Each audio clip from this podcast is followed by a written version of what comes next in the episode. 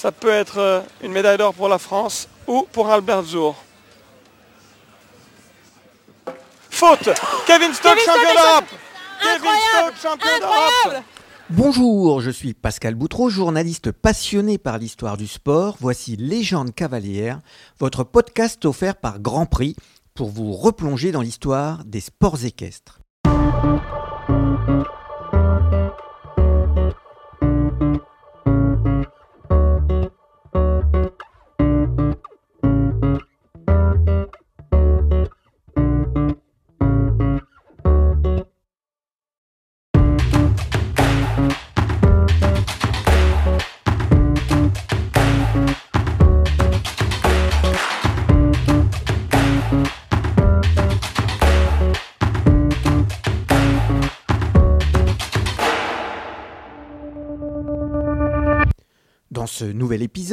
Je vous propose de revivre un moment des plus marquants de l'équitation tricolore. En 2009, à Windsor, Kevin Stott, à seulement 28 ans, devient champion d'Europe individuel de saut d'obstacle avec son étalon Crackboom. Le premier coup d'éclat de celui qui allait plus tard devenir numéro 1 mondial et bien évidemment champion olympique par équipe en 2016 à Rio. Nous aurons d'ailleurs le plaisir de retrouver Kevin dans la seconde partie de ce podcast pour évoquer ce souvenir marquant de sa carrière. C'est un des marqueurs des calendriers des sports équestres. Chaque année impair, les meilleurs cavaliers européens se retrouvent pour se disputer le titre continental. En cette fin d'été 2009, l'hôte des championnats d'Europe de saut d'obstacle et de dressage est on ne peut plus prestigieuse. Dans les jardins de son château de Windsor, à une trentaine de kilomètres à l'ouest de Londres, la reine d'Angleterre Élisabeth II s'apprête à recevoir le grand monde d'un sport qu'elle apprécie tout particulièrement en tant que cavalière avertie. Piteuse douzième de l'édition précédente, disputée à Mannheim en Allemagne en 2007, contre-performance qui l'avait même privée d'une qualification olympique, la France a l'occasion de repartir du bon pied. L'été des Bleus fut particulièrement prometteur, avec une victoire dans la Coupe des Nations de Rotterdam fin juin, et surtout un exploit sur la mythique piste d'Aix-la-Chapelle, en Allemagne. Le 2 juillet, devant plus de 50 000 spectateurs, Roger Yves Bost, 12 et 0 points avec Idéal de la Loge, Pénélope Le Prévost, double sans faute avec Jubilé Douilly, Kevin Stott, 0 et 4 points avec Crackboom, et Timothée Anciome, double sans faute avec L'âme de Fétan, ont en effet remporté la Coupe des Nations la plus prestigieuse de l'année. Avec zéro point au compteur, les quatre cavaliers en selle sur quatre selles français ont inscrit leur nom sur le grand panneau des vainqueurs accroché sur la tribune principale du stade de la Sœur, 19 ans après Pierre Durand, Hubert Bourdi, Hervé Godignon et un petit jeune à l'époque, un certain Roger Yves Bost, alors sur Norton de Ruisse. Arrivé à la tête des Bleus en début de cette année 2009, pour succéder à Gilles Bertrand de Balanda, Laurent Elias surfe sur cette dynamique et veut effacer la période trouble des dernières années, également marquée par une relégation en Ligue 2 du circuit Coupe des Nations. Dans les moments de doute, explique-t-il, il faut juste serrer les dents, bosser et être dur avec soi-même pour avancer. Le message a été parfaitement reçu par la cavalerie française. Et au soir du triomphe à Aix, au micro de Christelle Iraola pour l'éperon, le sélectionneur exprime toute sa joie. Euh, un vrai sentiment de satisfaction parce qu'on voit de la très belle équitation. Je suis content parce que voilà, c'est pas chanceux, c'est monté dans un registre d'équitation qui est sûr et les gars sont formidables. Oui, je pense qu'on est sur une assez bonne voie. On a, on a des couples qui sont bien mariés, des bons chevaux avec des gens qui les montent très bien. Tout le monde met à disposition euh, ses compétences, son savoir, son envie pour faire bien.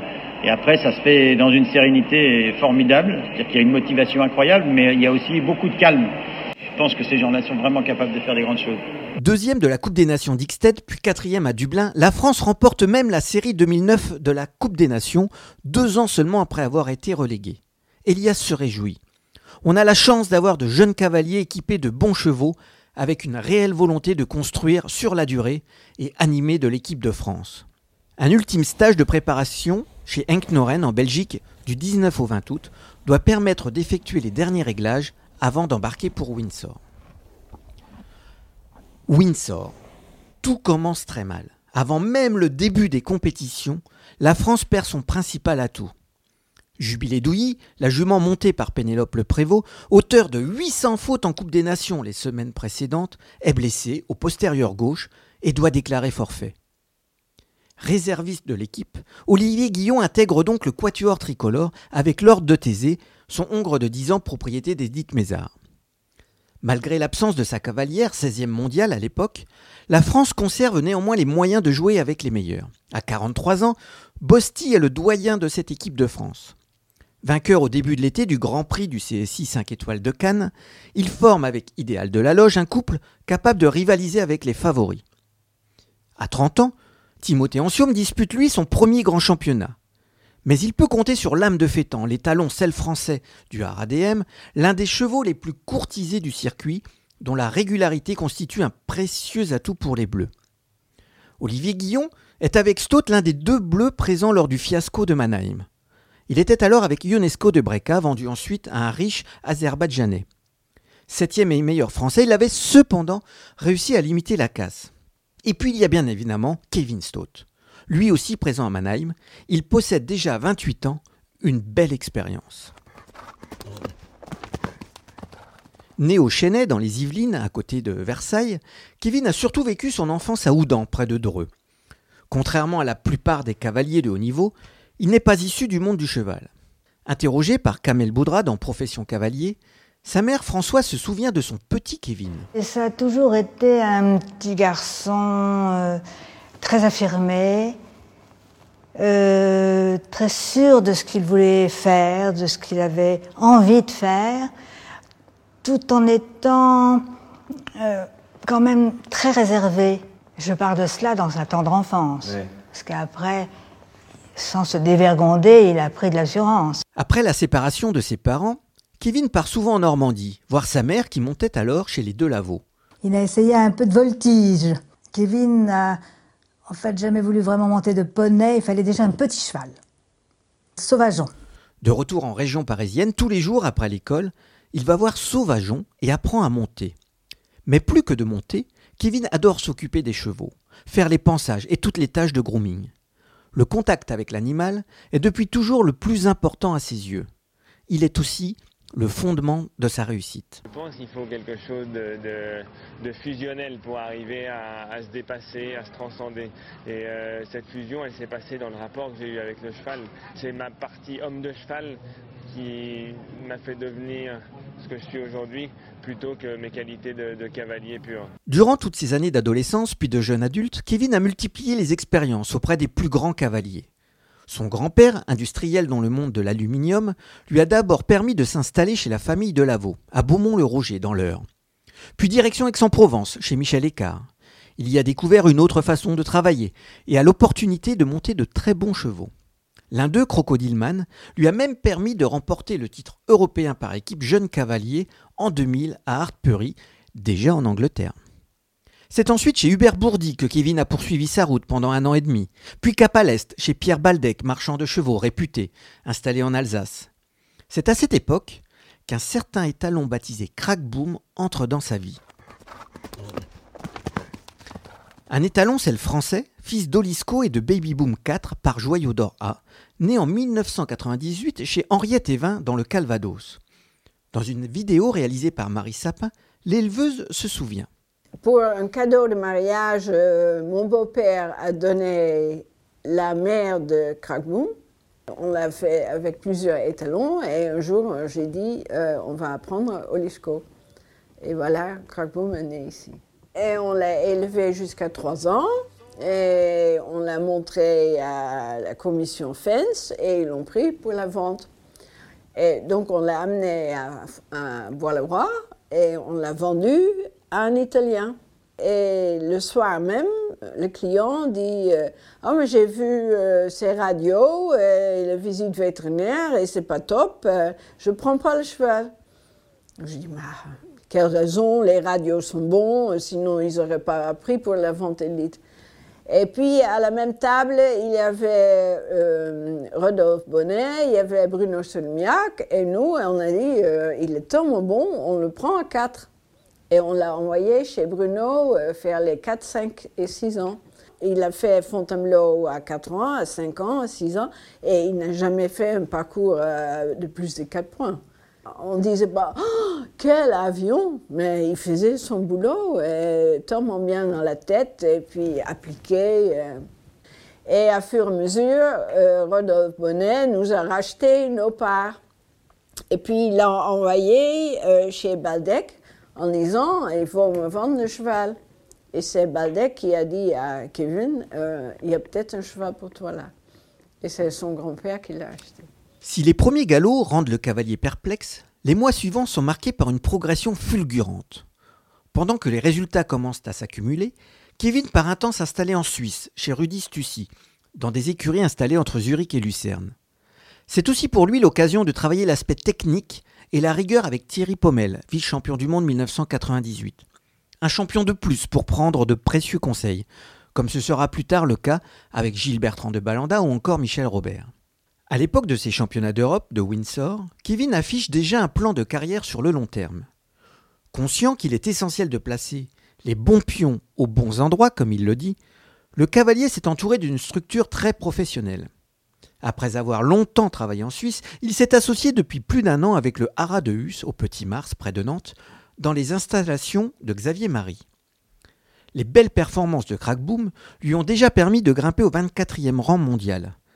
Un destin qu'il était loin d'imaginer quelques années auparavant, comme il le confiait à Kamel Boudra toujours dans Profession Cavalier sur Equidia. J'aurais voulu euh, faire groom et puis euh, forcément comme mon grand-père investissait beaucoup euh, dans les chevaux, ça paraissait ridicule d'aller à l'écurie uniquement pour les brosser. Donc tu vois, mais au départ, c'est vrai que c'était pas l'aspect compétition, qui m'a qui m'a fait vibrer. Euh, j'ai eu euh, toute une période euh, de, ma 20e année à la 23e où j'étais inexistant, c'est-à-dire que le haut niveau c'était à oublier pour moi parce que j'étais sûrement pas assez doué, j'étais travailleur, mais je, m'étais plutôt orienté vers un, système de commerce. J'étais installé chez Monsieur Baldec en Alsace, ça me plaisait.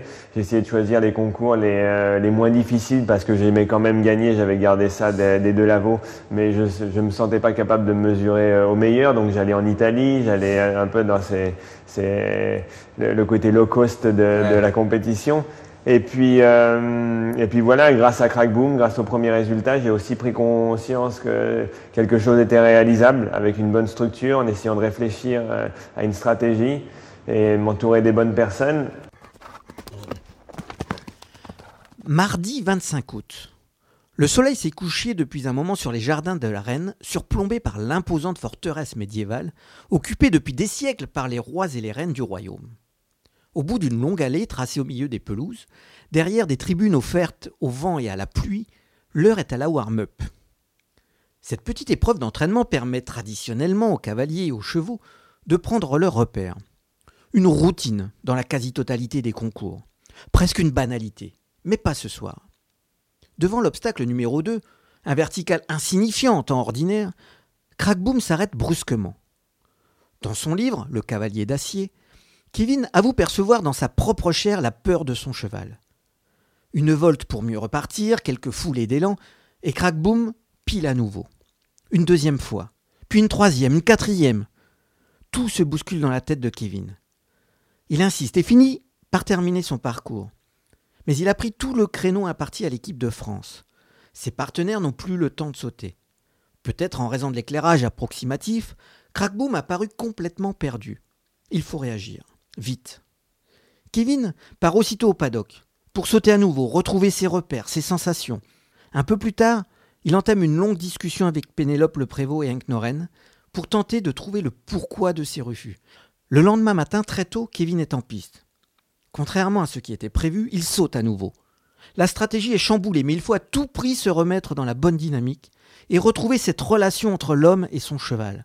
Une relation décrite dans l'émission Tout le sport avec une originale interview croisée où Crackboom prend même la parole. Mon cavalier, euh, il m'embête un petit peu parce qu'il vient euh, tous les matins très tôt aux écuries. À la maison, il est un petit peu feignant.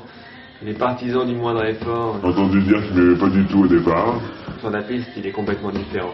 Il donne, il a de l'énergie. Et... Fin août, je me suis dit pourquoi pas lui faire plaisir et, et gagner cette médaille. Le championnat commence toujours par une épreuve de vitesse, la fameuse chasse, où chaque barre à terre ajoute 4 secondes au chronomètre. Une première reconnaissance en groupe, puis une seconde, seule. Compter les foulées, imaginer les lignes, anticiper les trajectoires pour aller grappiller les précieux dixièmes, s'imprégner du parcours dessiné par Bob Ellis, et tenter de dissiper les doutes nés la veille lors de cette mystérieuse warm-up. Pendant ce temps, au paddock, Séverine Lucas, sa groom, fait marcher Crackboom depuis une quinzaine de minutes. La détente est idéale. Les actions toniques et brèves de Kevin permettent de contrebalancer le côté un peu froid à la jambe du cheval. 40e sur la liste de départ, deuxième français à s'élancer, Kevin se présente désormais à l'entrée de piste. Mais Crackboom se tend, sa bouche se raidit. Il finit même par faire volte-face en direction du paddock. Le cavalier se souvient alors des leçons de son enfance, chez les Delavaux, des Tu n'as pas de jambes. Il pousse alors en avant et peut entamer son tour. Un peu plus d'une minute plus tard, il est sans faute. Son chrono le place même aux avant-postes. Deux ans auparavant, lors du cauchemar de Mannheim, la France avait ruiné toutes ses chances dès le premier jour de compétition. Ce n'est pas le cas cette année. Sur un parcours pourtant difficile pour Lord de Thésée et sa grande action, Olivier Guillon s'installe au sixième rang individuel. Avec Crackboom, Kevin est dixième. Le voilà rassuré. Au reporter du quotidien L'équipe, il confie sa confiance retrouvée. Le championnat peut commencer, lâche-t-il. Par équipe, la France pointe au troisième rang provisoire d'un classement dominé par la Suisse, qui occupe également les deux premières places individuelles, grâce à Pius Schwitzer sur Ulysse et Steve Gerda sur Jaliska Solier. Deux jours plus tard, la Coupe des Nations va déterminer le classement par équipe. Les espoirs tricolores s'envolent dès la première manche. 8 points pour Stade, Guillon et Anciome, 4 points pour Bosti, beaucoup trop pour espérer aller décrocher un titre continental que la France n'a jamais remporté. Elle n'a pu trouver les clés d'un parcours très exigeant, avec à l'issue de l'épreuve seulement 900 fautes en 129 parcours, et un seul double sans faute réalisé par l'étonnant italien Natale Chiodani sur Seldana di Campalto. La seconde manche permettra néanmoins à Stott et Crackboom de sortir le seul sans faute tricolore de la journée et de conserver quelques espoirs pour la compétition individuelle. Pour la quatrième fois de son histoire, la Suisse dirigée par Markus Fuchs et représentée par Gerda, Schwitzer, Ether et Crota est sacrée championne d'Europe devant l'Italie et l'Allemagne. La France est finalement cinquième, à moins de deux points du podium. Deux petits points. C'est peu, mais c'est trop, analyse froidement Ancium l'hymne suisse peut retentir.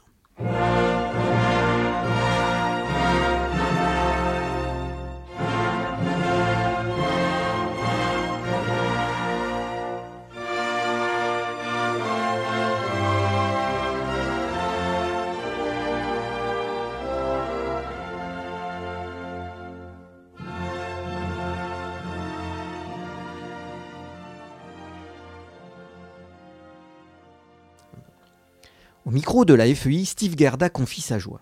Yeah, I think it was uh, unbelievable for us. We came here for a medal with the team, but of course when it's ended with gold, it's a dream coming true and uh, was a great moment.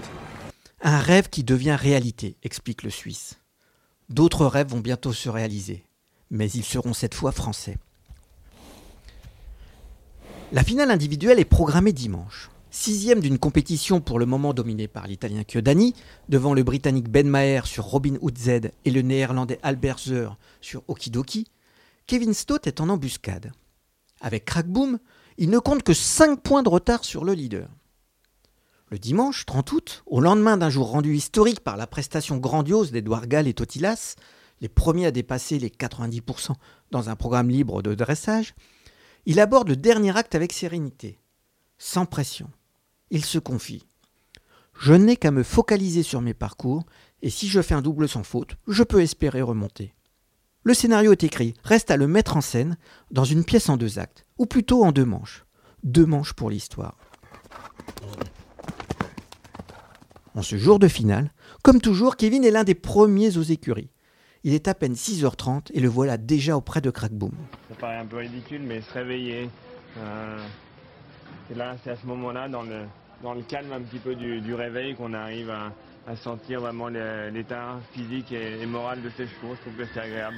En tout cas, c'est ma philosophie. Malgré l'accumulation des sauts, les talons semblent avoir bien récupéré. La journée du samedi a permis à son cavalier de bien les tirer pour lui enlever les courbatures. Un dernier travail, tranquille, sur le plat pour le réveiller, une nouvelle reconnaissance, il est temps d'entrer en scène. La première manche qui réunit seulement les 25 meilleurs à l'issue des premiers jours de compétition se déroule parfaitement. Sans faute. Le Français profite des fautes de Kyodani, Maher, Gerda et de l'Irlandais Kerins pour bondir de 4 places. Le voilà deuxième. Avant le dernier parcours, seul le Néerlandais Albert Zer le devance encore d'un peu plus de 2 points. Le suspense est entier. Il est 16h10 à Windsor, 17h10 heure française, quand la deuxième manche de la finale individuelle débute. Antépénultième à s'élancer, l'Allemand Karsten Otto Nagel sur sa jument grise Corradina sort sans faute et s'assure une place sur le podium. Autour de Kevin. Sur l'antenne d'Equidia, Céline Guald et Rodrigo Pessoa font monter la pression d'un cran supplémentaire. Kevin Stott, Bravo, bravo, bravo. Ils n'ont pas droit à la faute. C'est tout simple. Allez, Kevin. Et Voilà. là, c'est pas mal pour l'instant.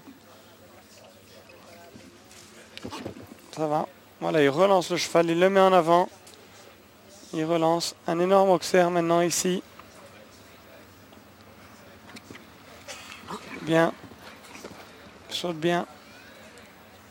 Bien soigné ce vertical. Prends ton temps. Bien, très bien. C'est un des premiers chevaux qui ne l'a pas tutoyé ce, cet obstacle. Le triple bien calme. Allez, allez. Oh non, non, c'est bon.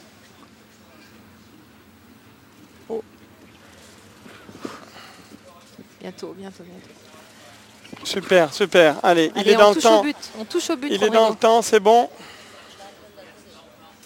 Très très bien monté. Oh. Allez, le dernier. Attention, il est dans le temps, c'est bon. Le temps, c'est plus une- un problème. Ouais, il est médaille. Il est au pire, Ouais. médaillé d'argent. Au pire. Médaille, au pire médaille d'argent. Ah, formidable Attention. performance de Kevin Stott. Oui, fantastique, fantastique. Sans faute pour Kevin et l'assurance de décrocher la médaille d'argent, au minimum. Albert Zer est le dernier à s'élancer avec Okidoki. Rodrigo Pessoa annonce les enjeux. Si Albert Zour fait 4 points, il sera troisième. Il n'a pas droit à une faute. S'il veut être champion d'Europe, il n'a pas droit à une faute. Et s'il a une faute, vous avez tous bien compris, c'est la France et c'est Kevin Stott qui sera le nouveau champion d'Europe. Donc, Le dénouement est proche. Très très proche même.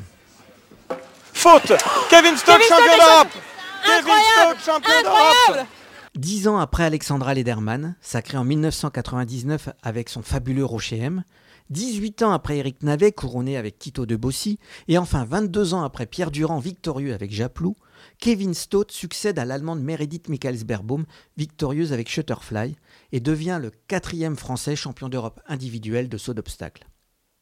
Au paddock, l'émotion est immense. Sur Equidia, au micro de Kamel Boudra, les réactions se succèdent.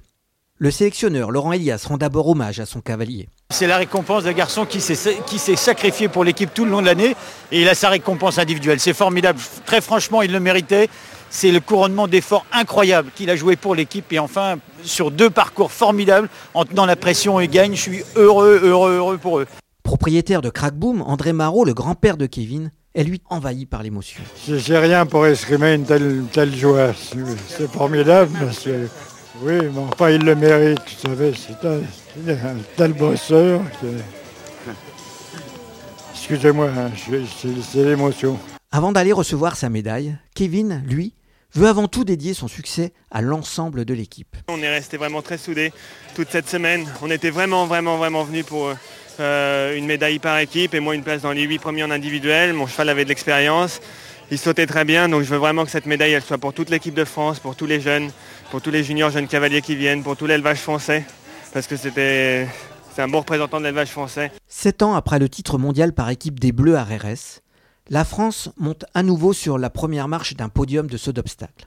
Une victoire complètement inattendue, comme le rappelle Rodrigo Pessoa. Qui l'aurait dit? Personne, personne ici n'aurait pu prédire ce, ce résultat. Euh, après cette, cette épreuve de warm-up qui s'est vraiment mal passée, mais il y a cru, il s'est accroché et il a vraiment monté tour après tour.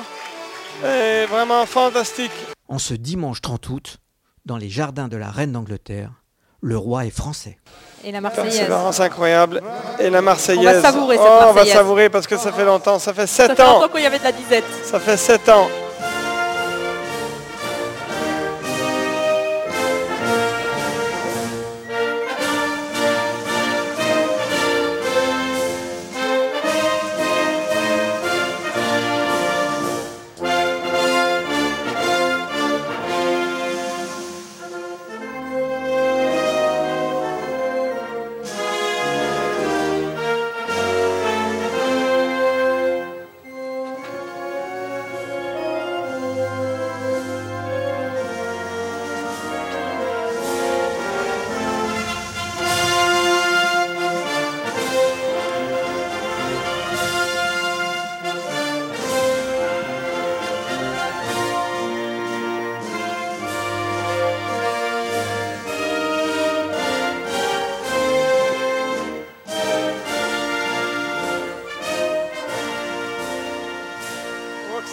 Bien. Oh, que ça fait du bien. Ah oui, ça fait du bien, elle était belle cette Marseillaise. Il est désormais temps de retrouver le champion d'Europe 2009, Kevin Stokes.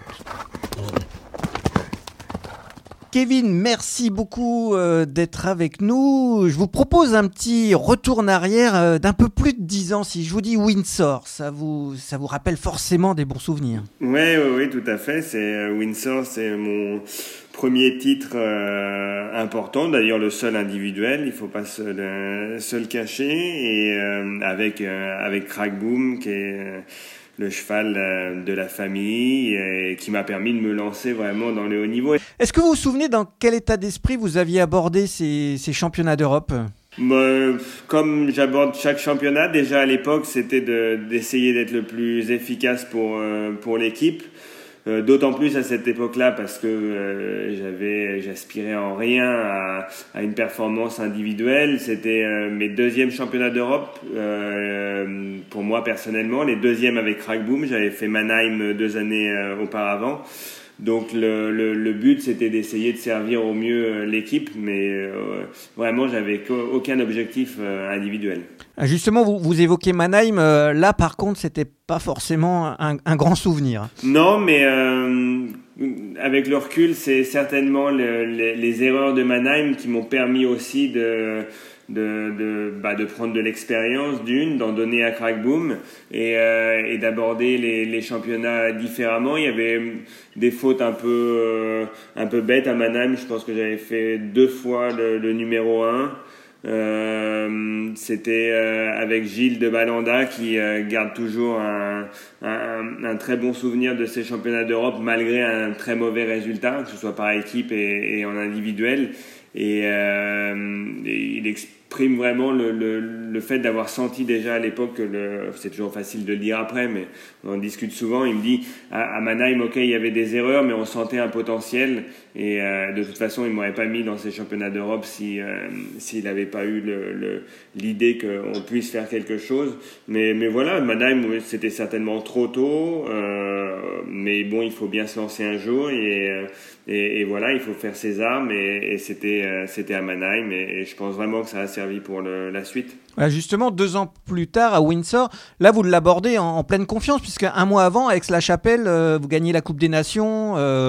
C'est des souvenirs qui restent forcément dans la tête d'un cavalier, gagner la Coupe des Nations d'Aix-la-Chapelle. Ouais, ouais, ouais, ça reste, euh, ça reste ancré. Moi, c'est resté bien ancré parce que on avait gagné avant mon dernier passage euh, dans la deuxième manche. Il pleuvait, mais on, détendait sur la piste en, sable comme euh, euh, comme d'habitude avec la chapelle, comme la deuxième manche est, en nocturne. Et euh, je me souviens, je détendais en même temps que Jos Lensing qui démontait euh, Valentina, sa jument. Et, euh, et tout le monde, tous les Français hurlaient, on avait gagné, ils étaient déjà au, champagne. Et moi, j'étais obligé d'aller sauter la deuxième manche parce que c'était qualificatif pour le Grand Prix. Et c'était le résultat des deux manches qui comptaient. Et donc, je me vois repartir dans la deuxième manche sous la pluie euh, avec euh, bah, ce double sentiment, celui d'être content d'avoir gagné la Coupe des Nations, mais aussi de devoir faire un, un boulot individuel pour me qualifier pour le Grand Prix. Crack Boom, vous le définiriez comment? Je dirais il est très feignant. Euh, ça, une grosse qualité, c'est que il gère très très bien son euh, son physique et euh, et c'en est devenu une force mentale, c'est-à-dire que vraiment il arrive à à, à utiliser euh, son énergie et son potentiel uniquement quand il en a vraiment besoin. Euh, c'est un cheval bien sûr de cœur déjà pour commencer.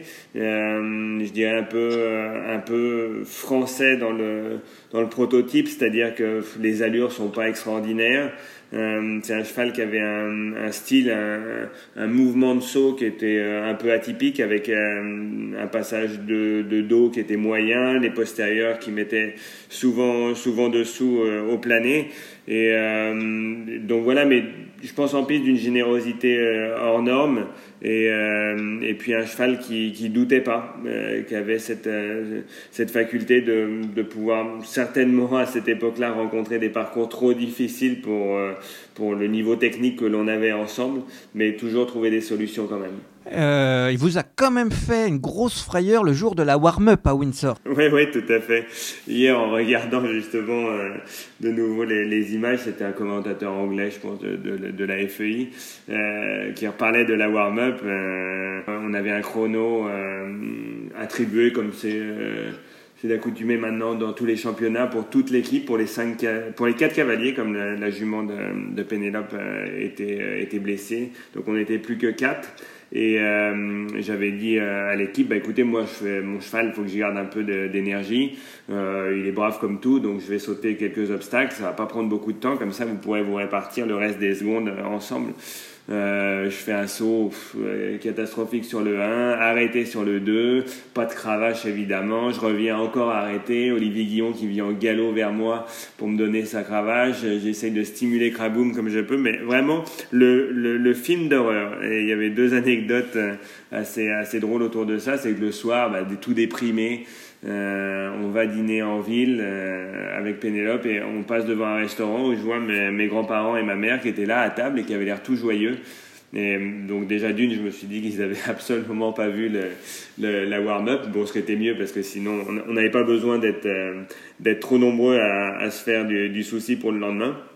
Et puis ce lendemain, la warm-up était en nocturne parce que la chasse était la seule épreuve nocturne du championnat arrivé dans le couloir entre la détente et la piste, le cheval qui veut pas rentrer, enfin vraiment une, une catastrophe. Et j'entendais les, les, autres cavaliers qui disaient, qui disaient entre eux, ah, venez, viens voir, ça va être un spectacle, on va aller voir le cheval, il va pas franchir le numéro 1.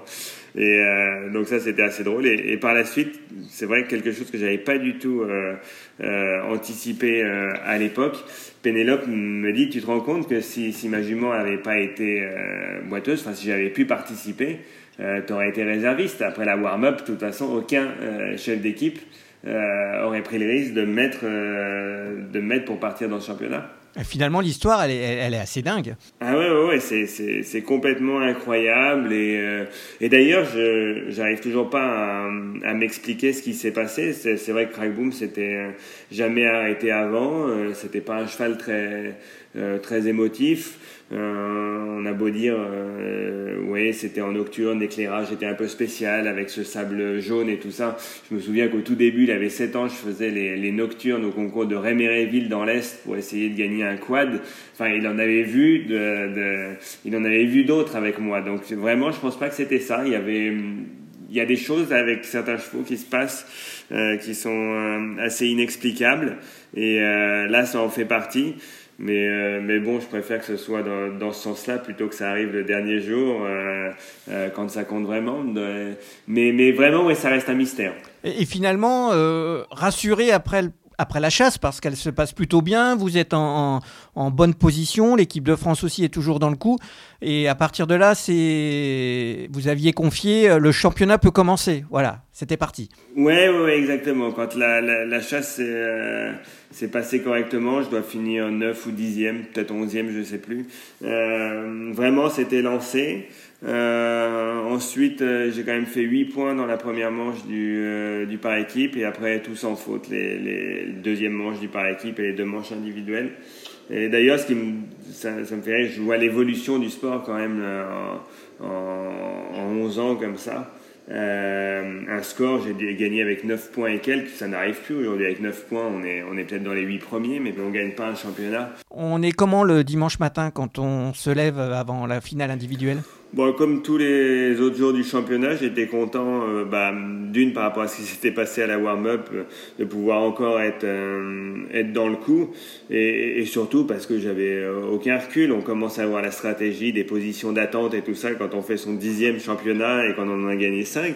Moi, j'avais, j'en avais fait juste un et, et, et j'étais loin de pouvoir participer à la finale individuelle. Donc là, oui, il n'y avait pas cette pression de, de justement de l'habitude. Euh, de ces derniers jours, euh, cette ambiance particulière. Euh, il n'y avait absolument pas ça. Et, je pense que c'est ce qui m'a aidé aussi. J'étais tellement outsider. Je me souviens même quand on discutait avec Hank et tout ça, Hank disait c'est bien le, boulot que vous avez fait les gars. Maintenant il faut pas rêver. Vous en individuel vous allez prendre de l'expérience aussi, mais accrocher un podium, faut, faut, être réaliste. Donc ouais, comme c'était euh, sans pression, je pense que ça, ça a bien joué en ma faveur.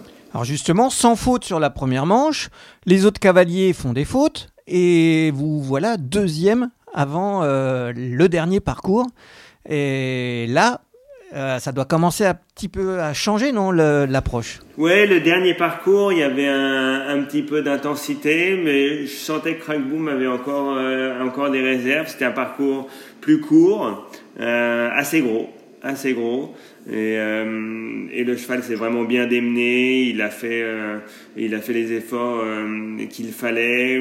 Euh, j'étais dans un bon rythme, donc ça m'a permis aussi de pas de pas être dans le rouge au niveau du temps accordé. Et, euh, et, et, voilà, ça a été, ça a été un parcours. je me souviens plus trop dans l'état d'esprit dans lequel j'étais mais euh, j'ai juste le, le, sentiment qu'il y avait, avait pas trop trop de soucis. Les autres parcours de la semaine étaient très techniques, c'était euh, vraiment bien construit, et là c'était assez classique, assez gros, euh, mais pas d'une technicité, bah, comme un dernier parcours de championnat où on sait que euh, y a déjà eu pas mal d'obstacles de sauter, et, et on essaye de faire peut-être la différence sur un temps assez court ou sur des fautes de fatigue, mais pas vraiment sur des fautes techniques. Alors, vous sortez sans faute, assuré donc d'une médaille d'argent. Et il n'y a plus qu'un cavalier à passer, Alberzer avec Okidoki. Et là, on est comment? On rentre au paddock, bon, ça s'est joué assez vite finalement, mais euh, vous vous souvenez des quelques secondes, hein, voire de la petite minute qui est entre le moment où vous rentrez euh, au paddock et, et, le moment où vous savez que vous êtes champion d'Europe? Moi, j'étais comme un fou, j'étais, mais j'étais trop content, je, je m'en fichais. En plus, il y a un truc très bizarre, c'est que depuis que je suis gamin, euh, ce titre de vice-champion, ça me plaît. Je me suis dit, oh, je suis vice-champion, je suis vice-champion. J'ai même pas regardé. On avait quelques écrans euh, à la détente et tout ça, euh, normal, quoi, pour regarder.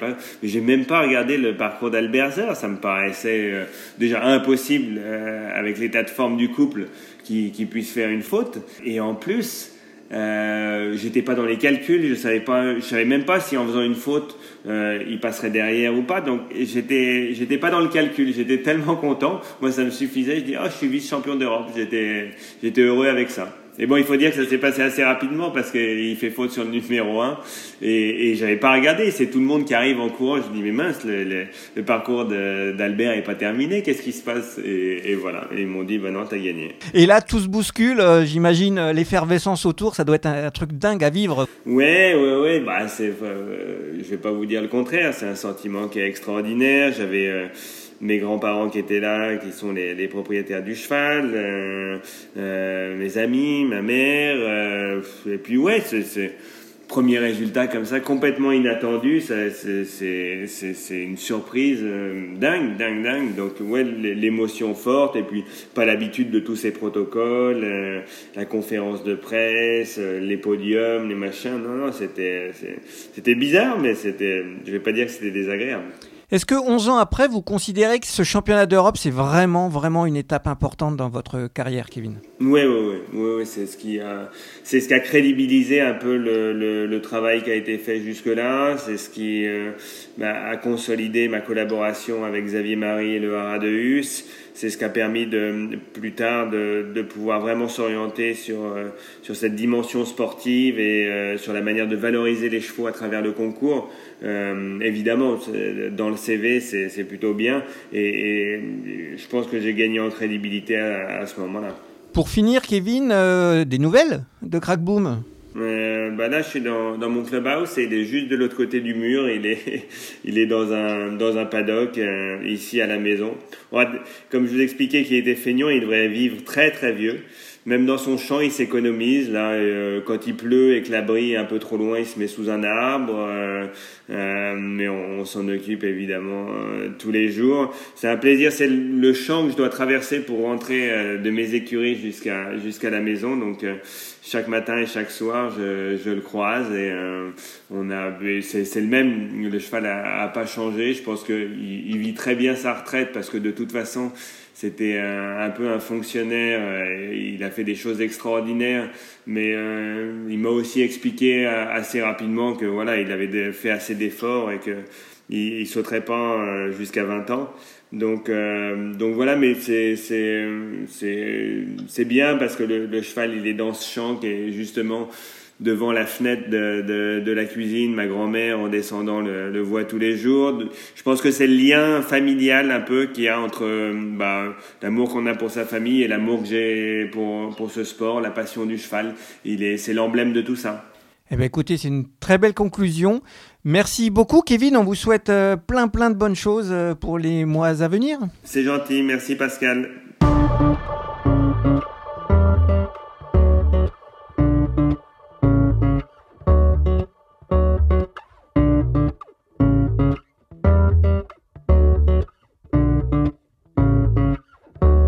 C'était un podcast de Grand Prix. Un grand merci à Kevin Stott pour cet entretien. Merci également à Svan de Cam et Sébastien Rouillet pour leur contribution, ainsi qu'à Lina et Equidia pour la richesse de leurs archives sonores.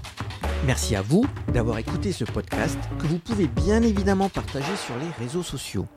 N'hésitez pas à le soutenir par votre vote sur les plateformes de téléchargement et rendez-vous au prochain épisode de Légende cavalière.